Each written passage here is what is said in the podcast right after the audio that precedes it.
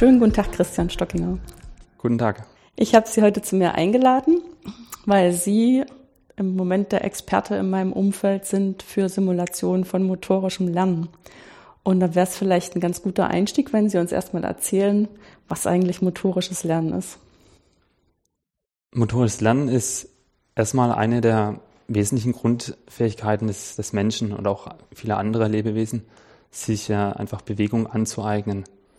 Wenn wir jetzt ein Beispiel hernehmen, ähm, zum Beispiel das Schrift, das Schreiben mit einem Stift, dann werden das die meisten Leute können, konnten es aber bestimmt nicht, weil sie es genetisch äh, determiniert gelernt, äh, vererbt bekommen haben von ihren Eltern, sondern die mussten diese Bewegung lernen. Und das zeigt sich schon mal, dass wir also eine, äh, die Fähigkeit haben, neue motorische Fertigkeiten zu erwerben. Andererseits betrifft aber auch motorisches Lernen ganz andere äh, Aspekte, nämlich die Anpassung von bereits gekonnten Bewegungen an, an ganz andere Settings. Zum Beispiel, wenn ich jetzt mit einem Stift schreiben kann, ich schreibe jetzt nicht seit 20 Jahren mit demselben Stift wie in der Grundschule, mit dem ich es gelernt habe, sondern ich kann jetzt auch diese Fähigkeit eben generalisieren in viele andere Kontexte. Und ähm, insbesondere könnte ich auch mit einem Stift schreiben, der viel größer ist oder viel kleiner ist. Ich kann eine Tafel schreiben, viel größer schreiben oder viel kleiner schreiben. Und da zeigt sich schon, dass man sich ständig auch ähm, Sachen, die man bereits angeeignet hat, neu anpassen kann. Und genau diese Anpassungen waren jetzt oder sind für meinen Forschungsbereich besonders relevant. Also es geht darum, dass Sie sich anschauen, wie wenn es Störungen gibt, in dem, woran man gewöhnt ist, wie man es dann schafft, sozusagen diese Störungen durch ein gewisses motorisches Training ähm, wieder zu überwinden. Das ist dann also Störung ist es schon fast so eine mathematische Sprechweise. Eine Störung ist genau der ja. richtige Begriff sogar. Es ist letztendlich der, der methodische Trick dabei. Also wenn, wenn wir untersuchen wollen, wie motorisches Lernen vonstatten geht, dann müssen wir irgendwie motorisches Lernen provozieren. Und wenn es eben darum geht, motorisches Lernen von Fähigkeiten oder von Fertigkeiten anzuschauen, die wir bereits können, dann müssen wir die natürlich irgendwie stören und schauen, wie der Mensch darauf reagiert. Und dann sind es in der Tat Störungen. Ähm, und mit diesem Paradigma kann man eigentlich unglaublich viel äh, über das menschliche sensomotorische System lernen, wie er Störungen kompensiert, wie schnell er sie kompensiert, was dazu beiträgt, dass er es besser oder nachhaltiger lernt äh, und viele Aspekte in dem Bereich. Hm geht ja vielleicht auch darum, einfach mal rauszufinden, wie flexibel wir überhaupt sind. Also so ein bisschen die Grenzen auszutesten. Natürlich, es könnte natürlich auch sein, dass man, wenn man zu stark stört, dass man dann aus einem Fenster rausfällt, an dem, an dem man die Bewegung noch äh, anpassen kann an die veränderte Bedingung. Hm. Ich meine, dieser Moment, dass man feststellt, dass bestimmte Abläufe, die man für natürlich genommen hat, gar nicht so ähm, einfach sind, hat man ja immer mal, wenn man sich mal verletzt hat. Ne? Also, genau dass man dann vielleicht einfach, was weiß ich, ähm, nicht mit rechts schreiben kann oder nur beim Schreiben tut einem der kleine Finger weh, wo man immer denkt, der hat da gar keinen Einfluss drauf und man stellt fest, man kann auf einmal nicht mehr schreiben. Oder äh, ich meine, eine größere Verletzung, dann fällt es einem dann erst recht noch auf, wenn man mal eine Woche nicht laufen kann und muss dann hinterher wieder ganz normal laufen dann stellt man fest, man hat bestimmte Dinge dabei irgendwie verlernt und man muss es wieder neu lernen. Und dann fällt einem sozusagen im Erwachsenenalter erstmal auf, dass das wirklich alles gar nicht so einfach ist, was man als Kind ja nicht so wahrnimmt. Also man nimmt ja nicht mit ins Erwachsenenalter, das war unglaublich schwierig, laufen zu lernen. Ja, Sie haben jetzt äh, zwei sehr interessante Sachen angesprochen. Das eine, Sie haben von Lernen und Verlernen gesprochen. Ähm, wir würden jetzt in dem Fall mit der Verletzung eher sprechen, dass man sich adaptiert hat an die veränderte Bedingung. Mhm. Das kann natürlich, muss nicht nur eine Verletzung sein, es kann auch einfach Ermüdung sein, eine Bewegung, die ich, wenn ich jetzt zum ersten Mal einen Tennisaufschlag mache, dann ist es eine ganz, habe ich ganz andere Randbedingungen an, vom Körper her, als wenn ich das zum 200. 200. Mal mache. Mhm. Oder wenn ich jetzt äh, schon vier Stunden lang in, in, in Australien auf dem Center Court stehe und äh, bei großer Hitze diese Aktion durchführen muss. Auch selbst da adaptiert sich das System also auf relativ geringer Zeitskala. Mhm. Also eher eine Adaptation und äh, Readaptation oder Deadaptation der Bewegung. Das andere, was Sie angesprochen haben, Sie hatten gesagt, dass man dann mit, mit der linken Hand ja vielleicht nicht so gut schreiben könne wie mit der rechten. Das ist teilweise richtig, es ist aber trotz allem hochinteressant, dass wir überhaupt mit der linken Hand schreiben können. Und dass auch dort ähnliche Muster vorliegen. Da kommen wir jetzt in einen ganz anderen Bereich rein, aber das ist auch eine Generalisierung von motorischen Fertigkeiten, dass ich, obwohl ich wahrscheinlich zu 100 oder zu 99 Prozent mit meiner rechten Hand schreibe, trotzdem irgendetwas in der linken Hand abrufen kann. Also dass es vielleicht oder dass es höchstwahrscheinlich zentrale Programme äh, im sensormotorischen System geben muss, die dann auch je nach Bedarf an unterschiedliche Effektoren geschickt werden können. Genauso können wir teilweise sogar mit, mit dem Fuß oder mit dem Mund schreiben. Also da gibt es sehr interessante Befunde in dem Bereich, ähm, wie und wohin überhaupt motorische Programme generalisiert werden können. Mhm. Weil das ja irgendwie voraussetzt, dass die Feinmotorik da auch ausgebildet sein muss an Stellen, wo man erstmal nicht dran denkt, dass das überhaupt möglich ist. Genau. Ja, bei der Hand, da hat man sofort die Idee aus dem eigenen Erleben, das geht irgendwie feinmotorisch. Beim Fuß stellt man schon fest, also ist im normalen Umfeld nicht so fein und am Mund, naja, je nachdem, was man macht. Also manche Dinge sind schon auch feinmotorisch, andere nicht so. Ja, und trotzdem kann man sich das dann trainieren. Ähm, was war denn jetzt eigentlich der Hauptaspekt ähm, von Lernen, den Sie sich angeschaut haben? Der Hauptaspekt des motorischen Lernens, den ich mir angeschaut habe, ist eben auf einer relativ kurzen Zeitskala, also motorische Adaptation von Bewegungen, die Menschen bereits beherrschen. Und da, um das Beispiel von, auf, von vorher aufzugreifen, wir nehmen uns Bewegungen her, die jeder Mensch eigentlich kann und stören diese. In dem Fall mit der dynamischen Störung. Wir stören, also wir induzieren andere dynamische Randbedingungen an die Bewegung. Im Speziellen bei uns oder bei mir sind es Armbewegungen und schauen uns dann an, wie kann der, wie schafft es der Mensch, sein, seine motorischen Kommandos an die veränderten Bedingungen anzupassen? Also die lernen nichts Neues, kein Fertigkeitslernen, kein Tennisaufschlag, sondern wirklich ähm, hochautomatisierte Bewegungen und die werden neu angepasst. Und obwohl wir die so erfolgreich schon so lange im Leben ähm, durchführen, die Bewegungen, ähm, können die eben in irgendeiner Form angepasst werden und müssen angepasst werden, weil sonst kein das Bewegungsziel eben gefährdet ist. Hm. Und wo kam die Idee für die Aufgabe her? Die Auf also die Idee für die Aufgabe jetzt bei mir oder mhm. insgesamt im Forschungsbereich? Ja, nee. Also sozusagen, es muss ja irgendein Umfeld geben, was Ihnen signalisiert hat, dass das interessant. Das Umfeld, das mir das signalisiert hat, ist ähm, äh, vor allem Herr Professor Stein vom Institut für Sport und Sportwissenschaften, der dort am Biomotion Center mit sogenannten Robotermanipulanten entsprechende Studien durchführt. Ein Robotermanipulandum kann man sich so vorstellen wie ein sehr großer Joystick. Den nimmt man in die Hand und kann diesen im, im Raum bewegen. In unserem Fall kann man das sogar 3D, in dreidimensionalen Raum bewegen. Ich habe mich jetzt auf zweidimensionale Bewegungen beschränkt. Und ähm, die Probanden bekommen Feedback über, über einen Bildschirm, wo sie einen Cursor sehen, der entsprechend der, der Position des Armes ist und müssen dann irgendwelche Bewegungsaufgaben absolvieren. Und das Tolle an diesen Robotermanipulanten im Vergleich jetzt zu einem ganz normalen, zu einer ganz normalen Computermaus, die das ja auch könnte, ist eben der Effekt, dass wir Störkräfte induzieren können. Das heißt, wir können mit aktiver Motorarbeit den Menschen oder den Arm eben ablenken. Das heißt, das Bewegungs möchte sich nach oben bewegen, meinetwegen, mit der Hand oder nach vorne und wird dann nach rechts abgelenkt und merkt dann, da stimmt irgendwas nicht. Und diese Diskrepanz zwischen Bewegungsziel und Bewegungsdurchführung wird eben, nimmt man an, einen motorischen Lernvorgang eben dann in Gang setzen. Also um es nochmal zu wiederholen, da sitzt jemand da, nimmt einen Stock in die Hand, äh, aus Metall ist wahrscheinlich, und versucht den sozusagen in eine bestimmte Richtung zu bewegen, so wie es vorgegeben ist. Also was weiß ich, entweder einfach nach vorne oder nach rechts oder an irgendeinem Punkt in der Nähe. Genau, man kann sich das auch so vorstellen, man sitzt an einem Tisch, also jetzt so ist es nicht, aber man könnte sich vorstellen, man sitzt an einem Tisch und hat eine Flasche in der Hand mhm. und bewegt diese Flasche über den Tisch.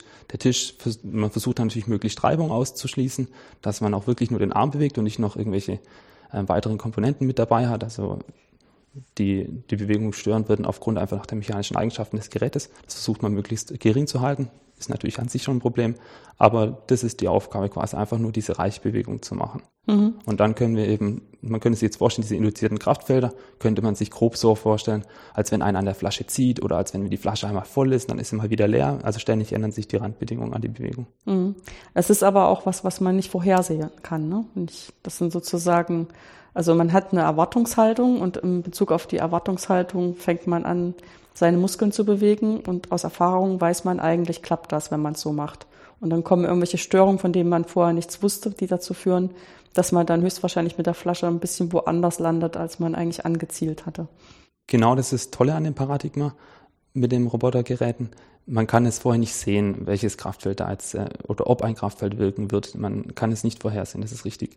Und ähm, Sie haben schon eine ganz andere, wieder sehr interessante Eigenschaft des Menschen angesprochen, dass wir Bewegungen in gewissermaßen ähm, vorplanen oder vorhersehen können. Das ist schon allein deswegen bekannt, weil viele Bewegungen viel zu schnell sind, als dass wir über sensorisches Feedback alles regeln könnten. Zum Beispiel ein schneller Wurf passiert viel zu schnell, als dass wirklich wieder Feedback von der Peripherie ins Gehirn kommt, neu prozessiert wird und ein neues Kommando rausgeschickt wird, sondern es muss teilweise wirklich im Vorhinein geplant werden. Und wir fangen mit diesem Experimenten genau diese Prädiktion an die Bewegung eben auf, indem wir dann sehen können, der Proband hatte die und die ähm, Vorstellung, wie es nun sein wird und war vielleicht richtig oder eben falsch. Und in der Regel, wenn das Kraftfeld zum ersten Mal angeschaltet wird, hat er das nicht erwartet und wird dann abgelenkt. Und genau diese Prädiktion ändert sich dann mit vermehrten Durchführungen. Das heißt, wenn er eine Weile im Experiment ist, weiß er ab und zu, ähm, kommt da was dazwischen und er muss irgendwie drauf gefasst sein. Genau, je nachdem, wie wir das Lernszenario programmieren, das kann man ja quasi beliebig mhm. äh, die Kräfte aufschalten, ähm, lernt der Proband sich daran zu adaptieren und merkt dann, hoppala, da ist wohl irgendwie was anders systematisch. Wobei man jetzt auch wieder schon interessanterweise sagen muss, die Probanden sind in der Regel danach gar nicht fähig zu sagen, was denn wirklich anders war. Das Kraftfeld ist ja etwas Abstraktes, wie gesagt, mhm. man kann es nicht sehen. Wir programmieren in der Regel geschwindigkeitsabhängige Kraftfelder, die die Probanden im Uhrzeigersinn senkrecht zur Bewegungsrichtung ablenken. Wenn ich das jemandem sage, die meisten Leute können sich darunter gar nichts vorstellen. Selbst an der Technischen Hochschule, wo wir viele Probanden rekrutieren. Ähm, aber sie schaffen es trotzdem, sich daran zu adaptieren und zwar ganz spezifisch sich an diese veränderten Bedingungen, wirklich an dieses Kraftfeld zu adaptieren. Das heißt, sie lernen nicht nur ihren Arm steif zu machen und pressen sich quasi so irgendwie ins Ziel, sondern die canceln ganz bewusst die Störkräfte seitlich aus. Also es wird wirklich ein, also ein grundlegendes Muster gelernt. Mhm. Aber das sind natürlich jetzt auch zwei verschiedene Sachen. Das eine ist, dass sie das Gerät zur Verfügung haben, wo man überhaupt diesen Bewegungsablauf ähm, provozieren kann und anschauen kann. Aber sie brauchen ja dann auch eine Möglichkeit, um die Ergebnisse irgendwie aufzuzeichnen. Wie wird denn das gemacht? Das Gerät kann natürlich nicht nur stören, sondern nimmt es gleich auch mit auf. Ähm, ist schon alleine deswegen notwendig, dass das Gerät auch äh, die Bewegung tracken kann, weil es ja auch immer online quasi mitregeln muss. Also richtig der ähm, Verlauf von dem, ja, wenn wir es jetzt bei der Flasche lassen wollen, wo die Flasche äh, von dem einzelnen Probanden lang äh, geführt worden ist, wird direkt in Echtzeit aufgezeichnet. Genau, das wird in Echtzeit mhm. aufgezeichnet. Schon ähm, der die Position, aber auch die Kräfte zum Beispiel, die der Proband an den ja, Griff. Stimmt. Das sind ähm, ja mehrere Sachen, also Position und Kraft. Position klar. und Kraft, mhm. genau. Und äh, wie wertet man sowas dann aus? Das ist ja schon, also ich meine, ähm, dann habe ich einfach eine Wolke von irgendwelchen Kurven und was kann ich dann daraus lernen? Das ist ja erstmal nicht so klar. Ja, da gibt es natürlich keinen Goldstandard. Das, mhm. das äh, hängt natürlich ganz stark von der Fragestellung ab und äh, gibt es natürlich auch verschiedenste Möglichkeiten, es zu machen. Ähm, man kann sich jetzt die Bewegungsverläufe anschauen, eben allein nur auf äh, der Handpfadebene, also nur die Ortsdaten. Man kann sich Geschwindigkeitsprofile angucken. Ähm, wie sie das, wie man das jetzt zuschneidet und wie man das anguckt, das äh, ist leider dann immer die schmerzhafte Frage, die am Anfang aller Auswertung steht. Ähm, insgesamt ist eben aber, wenn man sich mal auf, auf, etwas geeinigt hat, auf irgendein Maß, auf irgendeine, auf irgendeine Ebene, auf der man sich das angucken möchte, das immer Relevante ist natürlich, wie sich die, der Output oder die Bewegung über, über mehrere Versuche eben ändern. Und damit es vielleicht auch nochmal kurz Erwähnung gefunden hat, das sind bei uns dann in der Regel so zwischen 100 und 400 Bewegungen, die die Probanden dann unter diesen veränderten Bedingungen äh, durchführen, um dann auch wirklich sicherzustellen, dass sie sich an die veränderten Bedingungen adaptiert haben. Und ja. da sieht man dann wirklich ähm, enorme starke Änderungen im Vergleich zu Beginn, wenn das Kraftfeld aufgeschaltet wird und später. Also das tut sich sehr schnell und auch ähm, sehr signifikant etwas. Ja, das ist auch noch so eine, also ich meine, das ist schon, um, ähm, was weiß ich, das auf irgendeinem Datensheet in Ordnung zu halten, ist das schon ein bisschen zu viel, aber es ist noch nicht in der Größenordnung, dass man dazu Big Data sagen Nee, um, Gott, um Gottes Willen, ich glaube, da, äh, da, das äh, kann, kann man wahrscheinlich noch nicht behaupten. Nein. Ja. Jetzt klingt das alles noch gar nicht so sehr nach Mathematik, was Sie gemacht haben, weil jetzt haben wir uns ganz viel über die experimentelle Seite unterhalten. Wobei natürlich auch bei der Auswertung der experimentellen Seite man dann irgendwie ein bisschen Statistik braucht, damit man ähm, aus den vielen Daten sozusagen die signifikanten und relevanten Informationen rausfindet und nicht irgendwelchen Ausreißern aufsitzt. Das, ähm, das unterstellen wir, dass das der gebildete Hörer, dass ihm das schon klar ist, dass wenn man Experimente macht, braucht man Mathematik in Form von Statistik. Aber Sie sind ja, ähm, waren ja an einer ganz anderen Sache interessiert. Sie wollten ja sozusagen ähm, eine Möglichkeit finden, wie man mit einem mathematischen Modell was Ähnliches herausfinden kann, wie man über die Experimente versucht zu finden. Also sich zu überlegen, wie man das jetzt so modellieren kann, dass man das ähm, ähm, vielleicht nicht mehr in so vielen Experimenten machen muss. Also man braucht ja immer noch Experimente, um dann jedes Modell, jedes mathematische Modell irgendwie zu anzupassen, dass es auch stimmt für, was weiß ich, für bestimmte Altersgruppe, für bestimmte Fitnessgruppe oder in solchen Dingen braucht man dann immer irgendwie so Eingabedaten. aber dass man dann vielleicht nicht mehr ganz so viele Experimente machen muss, um Sachen zu beweisen. Äh, welches mathematische Modell haben Sie sich denn jetzt ähm, angeschaut und sich dafür entschieden, das umzusetzen? Ähm, ich habe mir vor allem Modelle angeschaut oder ein Modell angeschaut, das eher aus dem Bereich der Ingenieurswissenschaften kommt, also eher kybernetische Modelle. Mhm. Ähm, man könnte jetzt alternativ mit neuronalen Netzen rangehen oder mit äh, stochastischen Verfahren. Ich habe mich eben für diese ähm, Ingenieursschiene eher entschieden, weil dort schon relativ viel auch in der Vergangenheit gemacht wurde, nur auf andere Ebene. Mhm. Aber das ist äh, nicht ganz nicht ganz neu gewesen.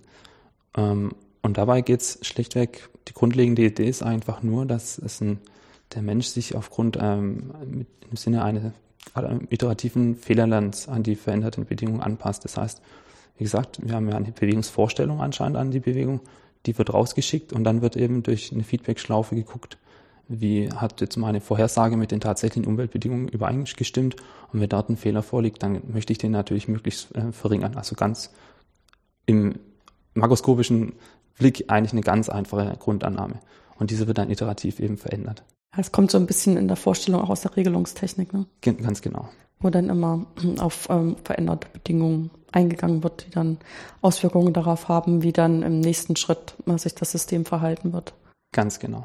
Nur eine wesentliche Weiterentwicklung dessen, die jetzt nicht nur alleine natürlich auf meiner Arbeit beruht, sondern die es auch schon vorher gab, ist, dass man das auf unterschiedlichen Zeitskalen auch wieder macht. Das heißt, dass nicht nur ein Prozess sich daran adaptiert, sondern dass es mehrere Prozesse gibt. Weil es wäre ja, um ein Beispiel zu nennen, wenn ich jetzt äh, durch die Stadt äh, laufe und ich stolper einmal über einen Stein, dann wäre es ja ungeschickt, wenn ich anhand dieses einen Fehlers schon mein ganzes Programm umschreiben würde, sondern ich möchte dann einmal schnell reagieren, also auf einer relativ kurzen Zeitskala, aber das grundlegende Programm vielleicht nicht ändern. Das heißt, auf einer längeren Zeitskala das sehr unberührt lassen.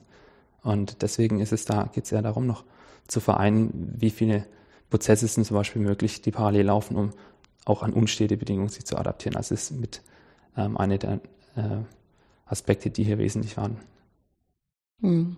Ja, das ist natürlich auch schon so eine, ähm, eine grundlegende Modellannahme zu sagen, äh, das, was wir beobachten, lässt sich nicht in einer Zeitskala erklären. Ne? Also wir brauchen mindestens zwei oder vielleicht sogar noch mehr. Die Frage ist dann immer, wenn man zu viele Zeitskalen zulässt, dann kann man das auch nicht mehr so klar abgrenzen. Irgendwann ist dann das Modell nicht mehr richtig verifizierbar. Genau. Wo haben Sie denn den, äh, den Schnitt gemacht? Wie viele Zeitskalen haben Sie zugelassen in Ihrem Modell? Ich habe es gemäß dem Motto natürlich wieder gemacht, so wenig wie möglich und bin mit für meine Szenarien, die ich mir angeschaut habe, mit zwei parallelen Prozessen ausgekommen. Zwei Prozesse, gut.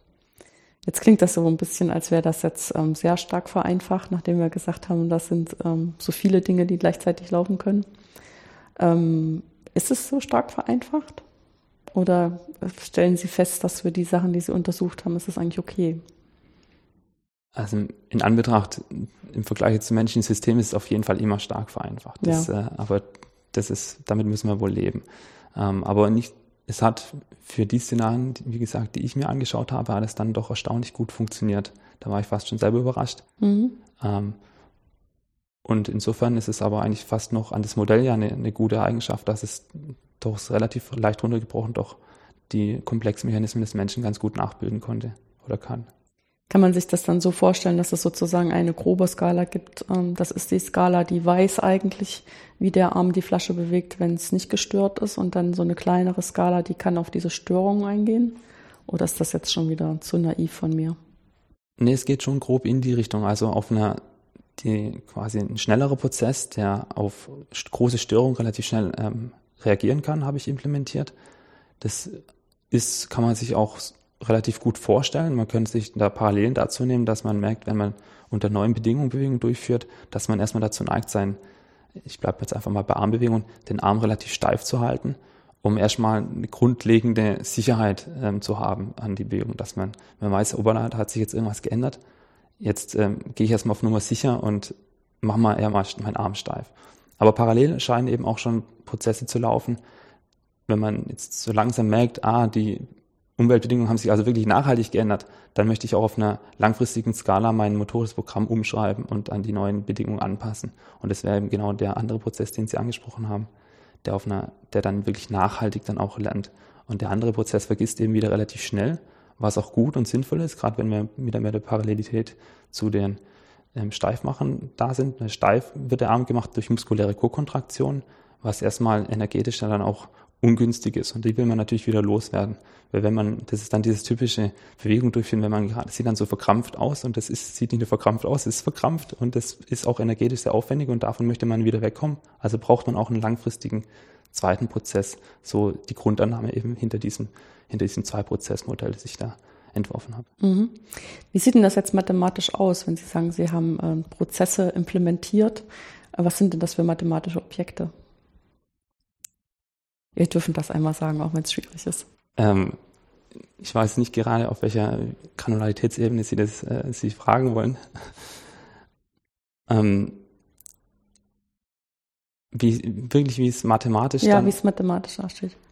Na, schlussendlich habe ich, man muss vielleicht dazu sagen, ich habe dann Bewegung bis ähm, auf die Ebene von Handtraktorien ähm, vorwärts simuliert und dazu brauchte ich erstmal natürlich einen Arm, der da dran hängt, ein biomechanisches Modell und hinter diesem biomechanischen Modell muss eben dann ein, ähm, war die Annahme, dass es einen Subjektcontroller gibt, der eben motorische Kommandos rausschickt, der also wirklich dann am Endpunkt, sprich am Arm mhm. oder an der Hand, ähm, dann Kräfte, ähm, Kräfte generiert. Und ja, schlussendlich ist eigentlich die, die Kraftgenerierung am, am Endpunkt eigentlich nur die Summe dieser zwei Prozesse. Das ist der eine, der eben nachhaltig landet und der andere, der, der versucht, den Arm zu stabilisieren. Ähm, wie das jetzt wirklich, ich habe das nicht bis auf Muskelebene zurückmodelliert, weil das ist, ähm, wäre fast schon ziemlich viele Muskeln. Fast schon Wahnsinn, ja, wenn man sich überlegt, wie viele Muskeln wir alleine im Arm mhm. haben, wie viele mögliche Co-Kontraktionsmöglichkeiten es dort gibt. Um, ich habe mich wirklich nur darauf reduziert, was, was im Endpunkt passiert. Alles andere ist meiner Ansicht nach ähm, wäre dem jetzt erstmal im ersten Schritt nicht gerecht geworden. Da wären wir, hätten wir ein viel akkurateres biomechanisches Modell gehabt, als wir ein Modell dann vom zentralen Nervensystem haben. Mhm. Also insofern kann man sich noch relativ leicht vorstellen, eigentlich, was passiert. Ja, das ist auch so ein bisschen, was Sie gerade angesprochen haben, dass es ja so ein bisschen dazwischen ist. Einerseits hat man die Vorstellung von den Muskeln als was Mechanischen, also wo man auch sich vorstellen könnte, man könnte es vielleicht auch auflösen, dass man jeder einzelne Muskel, der kann halt nur in zwei Richtungen wirken, anziehen und loslassen. Aber was das und unser Gehirn damit macht, ähm, da haben wir ja eigentlich ein bisschen weniger Einblick. Also wir haben natürlich bestimmte Modelle davon, ähm, die daraus resultieren, was wir beobachten. Aber richtig reingucken können wir ja nicht, das Gehirn dabei beobachten, was es macht. Also es gibt natürlich mittlerweile schon auch Möglichkeiten, ins Gehirn reinzugucken. Ähm, aber nur in Form von Aktivität von bestimmten Arealen. Genau, aber ja. was dann wirklich da dahinter steckt, also ob es jetzt heißt, ähm, spanne den Bizeps an mit so und so viel mhm. Newton Kraft, das äh, können wir natürlich nicht aufschlüsseln. Und das ist, ist und bleibt auch vorerst wahrscheinlich erstmal eine Blackbox ähm, und findet natürlich dann in den meisten Modellen erstmal so stark keine, keine Anwendung äh, oder keine Umsetzung, weil es zu, einfach zu hochdimensionales Problem ist. Und selbst wenn wir eben, wie gesagt, es gibt ja ganz viele Möglichkeiten, selbst wenn ich nur, ich, wenn ich weiß, welche Kraft ich am Endpunkt, am Endeffektor erzeugen möchte, habe ich unendlich viele Möglichkeiten, durch Co-Kontraktion oder durch andere, verschiedene Kombinationen der Muskelaktivitäten diese Kraft in irgendeiner Form herzustellen. Mhm. Ja, das ist auch klar, dass man dann vielleicht einfach davon absieht, wie wird das wirklich realisiert. Da kann man ja darauf vertrauen, das kriegt das Gehirn dann schon hin. Aber sich zu entscheiden zwischen verschiedenen Varianten, die realisiert werden sollen oder die als sinnvoll aussortiert werden, das ist eigentlich das, was so ein bisschen hinter Ihrem Modell steht, so nach meinem Verständnis. Genau, also wenn man natürlich Bewegung noch simulieren möchte, dann, oder eben wie gesagt so ein Subject-Controller, den ich implementiert habe, hat, dann muss man dem ja irgendwie eine Zielvorstellung geben, wie denn diese Bewegung auszusehen hat. Mhm. Wenn wir jetzt nochmal zum Beispiel mit der Flasche kommen, dann gibt es auch wieder verschiedene, unendlich viele Möglichkeiten, die Flasche von A nach B zu bringen. Ist jetzt die Frage, ist es wirklich, muss es schnell gehen? Muss es auf dem kürzesten Wege gehen? Muss es ähm, mit minimalem Energieaufwand gehen? Ist es vielleicht eine Optimierung von Gelenkmomenten? Also selbst da musste, muss man dann schon starke Einschränkungen oder sich ein Kriterium rausnehmen, dass man eigentlich letztendlich über empirische Untersuchungen in einem Fall, für das ich mich entschieden habe, über empirische Untersuchungen sich angenähert hat, was, äh, welche Optimierungsstrategien dann im Körper überhaupt oder in der Planung zugrunde liegen, weil ohne diese Planung kann man natürlich auch nicht äh, die Bewegung vorwärts äh, simulieren. Mhm. Ja, ja, also wir glauben schon, dass wir beobachten, dass Leute wissen, was sie tun. das ist eine sehr gute Unterstellung, ja. Ja. ja, bis sie irgendwann mal auf den Pops fallen damit.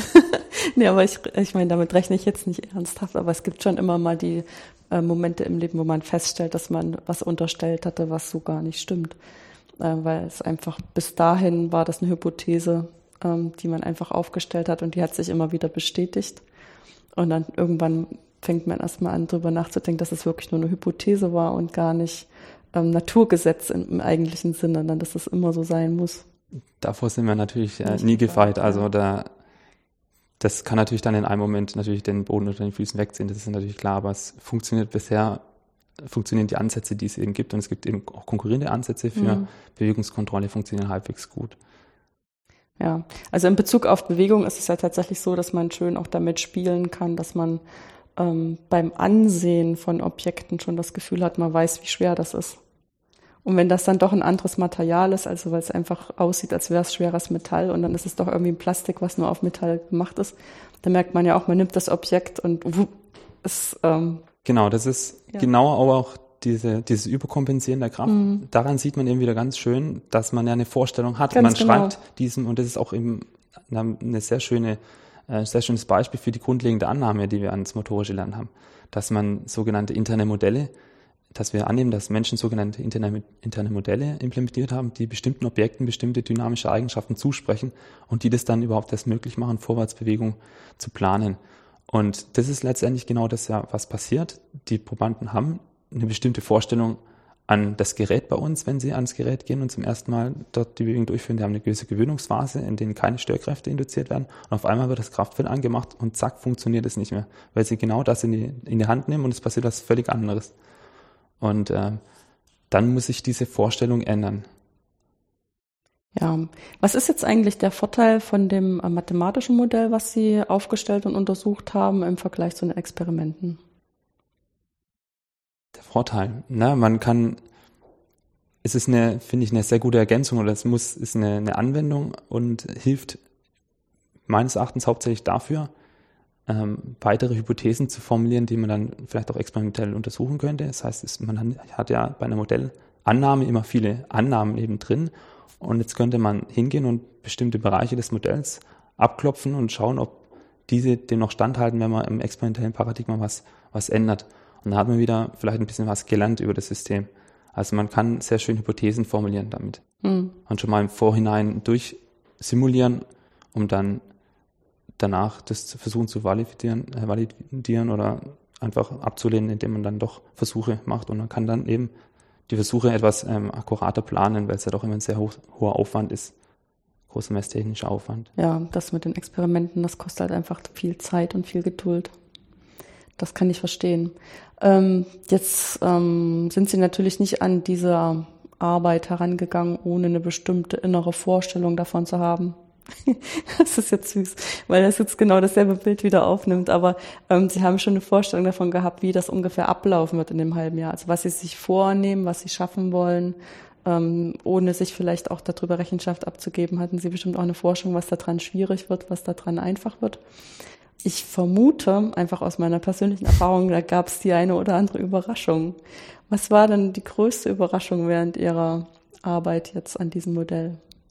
die größte Überraschung war doch, wie stark man im Detail wirklich jede einzelne, jedes einzelne Aspekt, den man mit in ein Modell reinnimmt, einfach nochmal jeden umdrehen muss, jeden Stein umdrehen muss und sich darüber wirklich Gedanken machen muss, ob man das braucht, ob man es nicht braucht und vor allem, wie man das dann tatsächlich umsetzt. Also man muss ja letztendlich alle, alles, was man im Prozess reingibt, irgendwie einen Namen geben oder einen Zahlenwert zuordnen. Und das ist, wenn man das sich die Modelle meistens, die nur eher nur qualitativ formuliert sind, anschaut, dann sind die relativ schnell klar. Ah ja, da gibt's eine Schleife, da gibt's noch eine Schleife, dann ändert sich irgendwas, aber es ist immer so dieses irgendwas und wird dann schon. Und aber wenn man es dann, ich habe dann relativ schnell gemerkt, wenn ich es wirklich simulieren möchte und nachher wirklich Handpfade simulieren möchte, dann brauche ich für alles ja ein, irgendwie zum einen ein neuronales Äquivalent, aber ich brauche muss auch alles mit Zahlen füttern und diese dann wirklich zu finden und dann trotzdem nicht das nur die so zu füttern, dass hinten das rauskommt, was soll, sondern dass es wirklich dann auch dem Menschen gerecht wird.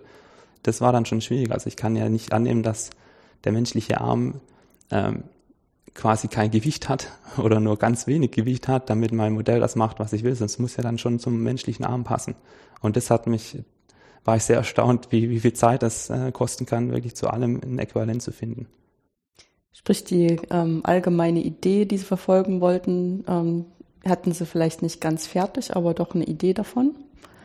Ähm, und sozusagen auch, das erschien Ihnen damals auch sehr nachvollziehbar, dass es ganz genau so sein soll.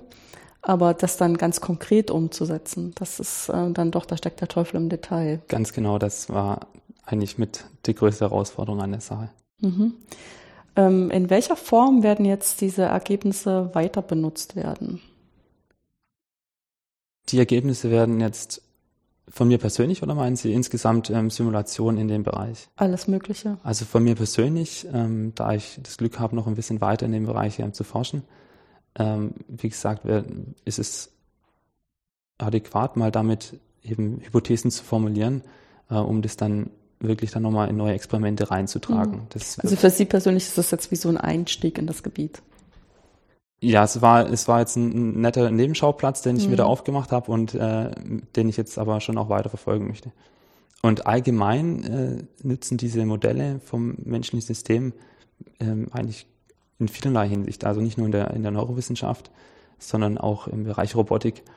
Ähm, wenn wir jetzt mal ganz plump die Grundannahme hernehmen, dass die Menschen in ein paar Jahren Evolution schon einiges richtig gemacht haben und äh, die Bewegung und die Anpassung relativ gut im Griff haben, dann ist es natürlich nur nur sinnig, auch solche, solche Algorithmen, die man, die man da entwickelt hat, auch auf Maschinen zu übertragen. Ähm, wie gesagt, nicht nur ein Mensch hat äh, vielleicht Ermüdungserscheinungen, sondern vielleicht auch ein Service-Roboter. Und wenn man immer nur ihm dasselbe Programmkommando gibt, das er, äh, das er ähm, ausführt, dann könnte es natürlich auch sein, wenn es da Materialveränderungen gibt, nach Stunden Arbeit äh, und es Erwärmungen gibt, dann wäre es natürlich klug, sich, wenn dieser sich auch anpassen könnte. Das heißt, einfach nur einmal einen Roboter zu programmieren, und der läuft dann so über Jahr und Tag hinweg und macht einwandfrei seine Arbeit, ist sehr unwahrscheinlich, sondern auch er sollte sich vielleicht in gewissen, gewissen Situationen anpassen können. Hm. Ob das jetzt veränderte Temperatur ist, Lichtbedingungen, Ermüdungserscheinungen, wie gesagt, vom, von Motoren, ähm, dort findet es natürlich auch mit Anwendung. Das stellt man ja auch immer wieder mal fest, wenn dann so äh, die Roboter gebaut werden, dass es für die irgendwie extrem schwierig ist, mit irgendwelchen Störungen umzugehen. Ganz genau, diese, da haben wir die, die Störung und ja. genau da wäre es natürlich klug, wenn sie eine bestimmte, ich möchte jetzt nicht sagen Intelligenz mitbringen, aber eine bestimmte Anpassungsfähigkeit mitbringen, dass man, dass da auch ist auch ein Sicherheitsaspekt, gerade wenn man ähm, im Servicebereich oder in, in der Automobilbranche, wo viele große Service-Roboter vorhanden sind, ist, wäre es natürlich auch sinnig, wenn die dann nicht bei kleinsten Störungen komplett verrückte Sachen dann anstellen. Hm. Ja, oder sich in irgendeiner Ecke fangen und da nicht mehr wegkommen und so. Ja. Dass man dann gar nicht so, also ähm, beim Zugucken als Mensch versteht man es gar nicht als Ingenieur im Nachvollziehen äh, der Dinge, die da programmiert worden sind, ist es dann klar, dass genau das passiert. Aber es war auch keinem klar, als es programmiert worden ist. Das sind immer so diese Dinge, äh, die dann erst auffallen, wenn man es wirklich in der Praxis anwendet und benutzt. Eine weitere Anwendung, die, es, die vielleicht noch zu nennen wäre, ist im Bereich der humanoiden Robotik. Also wenn man äh, Roboter bauen möchte oder entwickeln möchte, die sich möglichst menschenartig verhalten, dann muss man sich natürlich den Menschen erstmal vorher angucken. Und wenn wir jetzt wieder das Beispiel mit der Greifbewegung haben, ein Service-Roboter, der meinetwegen eine, eine Flasche aus, äh, aus dem Schrank holen soll, dann muss man dem ja irgendwas sagen, wie er das machen soll. Und das wird er in der Regel eben nicht über den kürzesten Weg machen oder über den, oder möglichst schnell, sondern es sähe ja alles komisch aus. Und dann wäre das, ist natürlich auch die Interaktion mit solchen Geräten äh, erschwert, wenn sie sich völlig fremdartig bewegen. Deswegen ist es natürlich schon auch interessant, das so zu gestalten, dass sie möglichst menschenähnlich sich äh, verhalten, damit die Interaktion erleichtert wird. Hm, okay, ja, das sind jetzt dann zwei verschiedene Sachen. Das eine ist, wenn man sagt, man will eigentlich ähm, Maschinen bauen, die automatisiert, was weiß ich, ein Auto zusammenbauen. Genau. Und die machen das für sich irgendwo abgeschirmt. Dann ist das egal, wie das aussieht. Es muss nur störungsresistent sein. Richtig. Aber wenn das äh, sozusagen zusammenleben soll mit uns und es sieht die ganze Zeit so aus, dass man sich totlachen möchte oder dass man sozusagen den fast hernehmen möchte und möchte mal zeigen, wie es richtig geht, wie so man mit, mit Kindern macht. Genau. Ne, dann ähm, möchte dann möchte man das irgendwie vermeiden, dass das vorkommt. Dann sollte er sich schon ein bisschen so wie wir auch bewegen. Dann ist es ja auch sicherer, weil mhm. dann ist es auch vorhersehbarer, wie der Roboter sich bewegen wird, weil er wird sich so bewegen wie ich nach Möglichkeit und dann hauen wir, dann kann es ja nicht, nicht dazu, vielleicht nicht so gefährlich sein. Ja. Aber das ist auch interessant, äh, wie einem das so auffällt, ne? Ähm, dass auch wenn ähm, andere Menschen irgendwie, was weiß ich, ein Problem mit dem Bein haben oder vielleicht auch nur an dem Tag einmal gestolpert sind und einen Fuß ein bisschen schonen, wie einem das auffällt, dass die sich anders bewegen und dass das irgendwie, ja, dass das wirklich ins Bewusstsein dringt, wo das doch so unwesentlich ist. Meint man, ja. Ja, äh, ja, es ist eigentlich sozusagen, man sagt sich selber, das ist objektiv unwissentlich, aber das sozusagen sein eigenes Unterbewusstsein sagt einem was anderes. Das achtet nämlich tatsächlich darauf. Ganz genau, und das äh, ist ja auch in irgendeiner Form das Faszinierende daran. Mm, ja. Äh, was ist denn jetzt so für Sie selber vielleicht das Faszinierendste an dieser Art von Fragestellung gewesen? Puh, das äh, ist ja jetzt natürlich eine sehr gute Frage. Das Faszinierendste. Also mich fasziniert ähm, grundlegend eigentlich die, diese Fähigkeit des Menschen, sich äh, anzupassen. Und äh, da ergibt sich für mich so viele faszinierende Fragestellungen daraus. Ähm, ich möchte es jetzt auch gar nicht auf einen ganz bestimmten Aspekt eingrenzen, um ehrlich zu sein. Also sozusagen diesen Beobachtungsposten einzunehmen und zu schauen, ähm, wie das unter verschiedenen Bedingungen, die man dann auch zum Teil ja im Labor einfach künstlich schafft, immer wieder klappt, ne? dass man da was Neues lernt. Genau, aber trotz allem, dass es, obwohl es relativ sterile Laborbedingungen sind, die jetzt sieht aus nach völlig gekünstelten, vereinfachten Aufgaben, was es ja auch ist, aber dass wir trotz allem diese Prozesse im täglichen Leben immer wieder beobachten können. Mhm. Und dass das ähm, grundlegende Eigenschaft ist und eine relativ notwendige Eigenschaft für Bewältigung des Alltags ist. Ähm, wie ist das jetzt eigentlich gekommen, dass Sie ähm, an die Stelle gekommen sind, dass Sie Mathematik äh, sozusagen, ich sage jetzt mal ganz lax ausgedrückt, in die Sportwissenschaft tragen. Das ist jetzt, ähm, da bin ich wieder Außenseiter, dann sage ich das einfach so, wie ich das verstehe. Ähm, das liegt an meinem persönlichen Werdegang hier. Ich habe äh, angefangen, Sport und Mathematik zu studieren auf Lehramt hier am KIT. Habe dann Okay, als Lehrer ist das auch nachvollziehbar, dass man das kombiniert. Genau, das und habe dadurch diese erlebt, Kombination gehabt, gibt, ja. ja. Und bin dann quasi da so reingeschlittert, sozusagen, weil und das sind eigentlich relativ schöne Kombinationsmöglichkeiten dieser beiden Felder. Ja, wobei das ist schon ein bisschen interessant, das zu hören. Man hat ja doch schon immer das Gefühl, so diese typischen Sport-Mathe-Lehrer, ähm, ja, die wollen eigentlich Sportlehrer sein. Und Sportunterricht gibt's nicht so viel, also müssen sie noch ein gescheites Nebenfach haben. Deutsch ist manchmal auch mit so viel Aufwand verbunden, da muss man noch so viele Aufsätze korrigieren und es ist vielleicht liegt das auch der eigenen Mentalität nicht so nah. Und dann muss man halt noch so Mathe mitbelegen. Aber dass man wirklich auf die Idee kommt, ähm, das Ganze miteinander zu verbinden. Also ich weiß nicht, ob ich das vor Ihnen schon mal erlebt habe. Also wirklich ähm, die Mathematik in den Sport reinzutragen. Ich meine, die andere Möglichkeit wäre, den Sport in die Mathematik zu tragen. Was ich jetzt auch nicht so völlig absurd finde. Zum Beispiel immer, wenn ich äh, drüben zu tun habe in dem Zeringer Gebäude, da hängt immer so ein großes Plakat, dass Probanden gesucht werden. Mit Bewegung lernt man besser. Also ja, das ist dann wieder eine ganz andere ja. Fachrichtung, genau. Ja, ähm, also über die Mentalität der, der Sportmathe-Studenten, da brauche ich jetzt wahrscheinlich nee, nicht zu sagen. Auch nicht zu sagen. das, ich habe jetzt ich auch nur Vorurteile ähm, wiederholt, aber ich denke, ähm, dieses, dass man da wirklich Mathematik machen kann, das fällt einem vielleicht nicht unbedingt ein, wenn man anfängt, Sport zu studieren. Also ich gebe zu, dass das, oder mir widerfährt auch relativ oft, dass die Vorstellung dessen, was äh, die Sportwissenschaft ausmacht oder ausmachen kann, äh, eben das nicht beinhaltet, was eigentlich sehr schade ist, weil es ist natürlich jetzt keine, keine Mutterdisziplin, sondern die muss sich natürlich bedienen aus dem Fundus anderer, anderer Wissenschaften und da ist die Mathematik und auch die Physik ähm, wesentlicher Bestandteil. Also gerade in der Beschreibung von, von Bewegung ist es schon fundamental und auch bis, bis rein in die Biomechanik, wenn wir wissen wollen, wie die inneren Kräfte äh, in Gelenken sind, dann brauchen, dann kommen wir gar nicht umhin, um ingenieurswissenschaftliche, physikalische und mathematische Methoden. Äh, und nur so kann man auch gute, ähm, gute Medizintechnik entwickeln, kann man Prothesen, Orthesen äh, verbessern, indem man wirklich sich den Menschen auch mal quantitativ anguckt und nicht nur eben nur anschaut und grob beschreibend ist, sondern auch wirklich dann mal mit den, mit den harten Tools rangeht. Mhm. Das wird in der Tat immer etwas vergessen oder wird, ist nicht so ganz auf der Agenda, wenn man Sportwissenschaft hört, aber es ist eigentlich mit einer der wesentlichen Bestandteile. Hm. Ich meine, was ja mehr so im öffentlichen ähm, Bewusstsein steht, ist immer eigentlich nur der Spitzensport.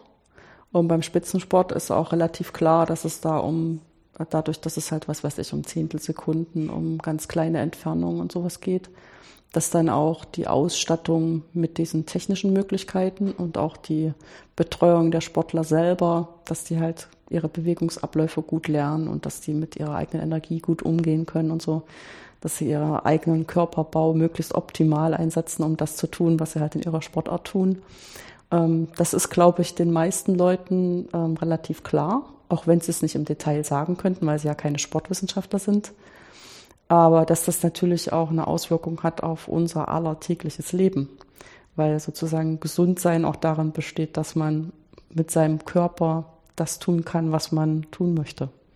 Ganz genau und vor allem spätestens dann, wenn, wenn man vielleicht mal einen, Unfall hatte und mhm. muss jetzt äh, eine, im besten Fall erstmal nur eine Orthese oder vielleicht mal später, wenn es eher schlimmer wird, eine Prothese tragen, dann freut man sich natürlich schon, dass jemand vorher vielleicht durchgerechnet hat, welche Kräfte denn so ein Hüftgelenk denn tragen muss, damit ja. es ein paar Jahre hält, weil sonst ähm, hat man einen sehr schweren Eingriff und hat dann gemerkt, hoppala, ähm, das war jetzt nicht die richtige Konstruktion und derjenige liegt dann nach, eine, nach ein paar Wochen wieder auf dem OP-Tisch. Das ist natürlich auch nicht zielführend. Das heißt, das äh, hat schon, äh, zieht sich schon dann mit rein in, äh, in den Alltag. Mhm.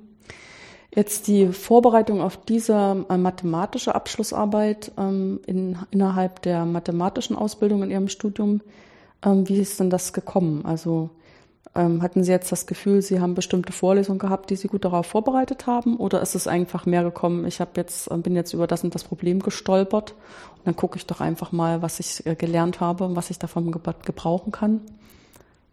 Puh, ähm, weil ich meine, das ist ja. ja, auch schon interessant. Ich, es ist jetzt auch fast so ein Regelungssystem, weil ich stehe ja auf der anderen Seite, ich bin so eine Lehrerin und ich stelle mir ja auch vor, ich habe mir das gut überlegt, zusammen mit meinen Kollegen, äh, was sie alles mitnehmen sollen äh, in ihr späteres Berufsleben. Und ähm, da müssen sie natürlich von allem ein bisschen was gehabt haben, in der Breite dessen, was Mathematik kann. Aber sie müssen auch vielleicht an Dingen, die sie besonders interessieren, auch mal äh, sozusagen prototypisch in die Tiefe gegangen sein. Das sind so die zwei Sachen, die wir versuchen zu vermitteln.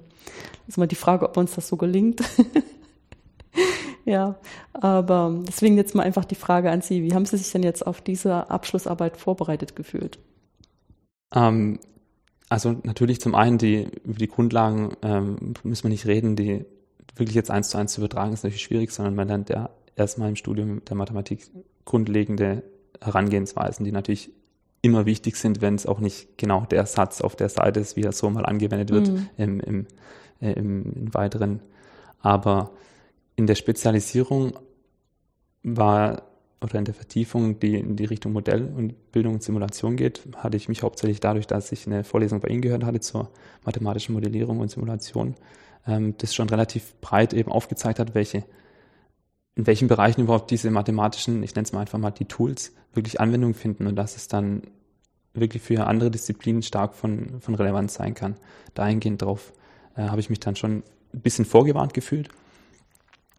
Die, die Idee dann, ähm, daran zu gehen äh, an diese Bewegungs- und äh, Lerngeschichten kam natürlich dann auch stark von Seiten des, äh, des Biomotion Center, ähm, wo, wo, man auch schon vorher in dem Bereich relativ viel gemacht hat, gerade im, äh, ich hatte es vorher schon mal gesagt, im Bereich Humanoide Robotik.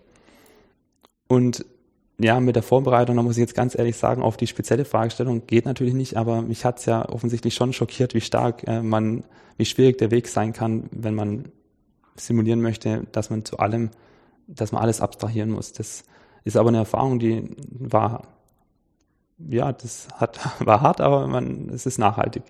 Ähm, aber ich glaube, das kann man auch in der Lehre so nicht vermitteln, weil es klingt dann, wie gesagt, immer relativ schnell, relativ ein, einsichtig, wenn man sich Modelle anguckt auf makroskopischen Level.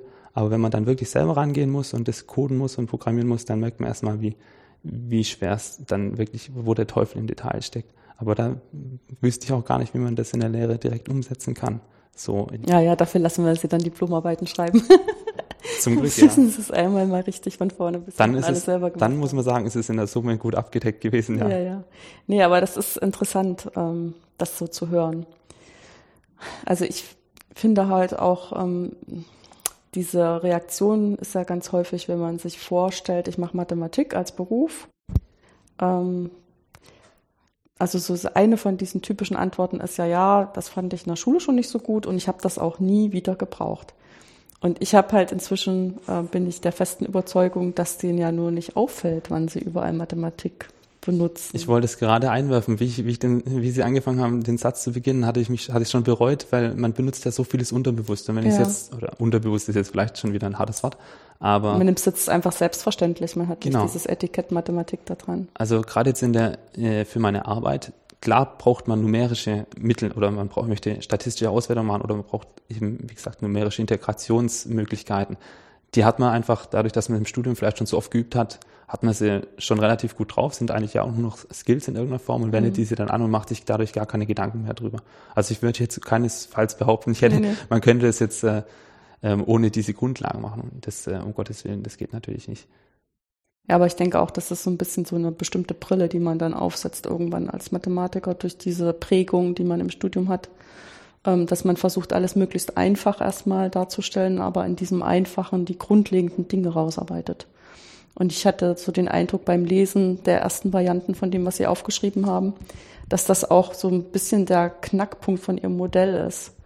Erstmal so diese wesentlichen Zusammenhänge zu finden und es so einfach wie möglich zu lassen dabei.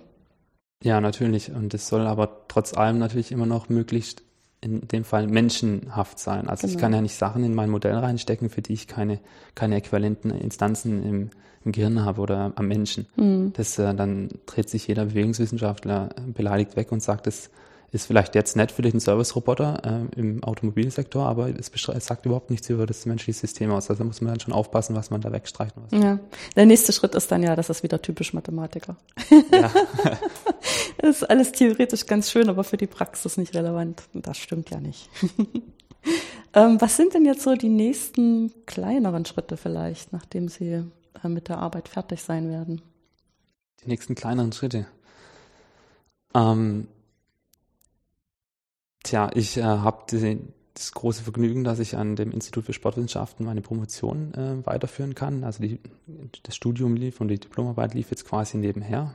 Oder ich weiß nicht, was neben was lief, das ist jetzt schwer, immer schwer zu sagen, aber ja. wird jetzt. Aber Sie werden dann im Prinzip zwei Abschlüsse haben. Genau. Und dann hoffe ich, dass ich irgendwann nochmal in die mathematische Richtung mit den, äh, mit den Inhalten in, äh, in Kontakt kommen kann.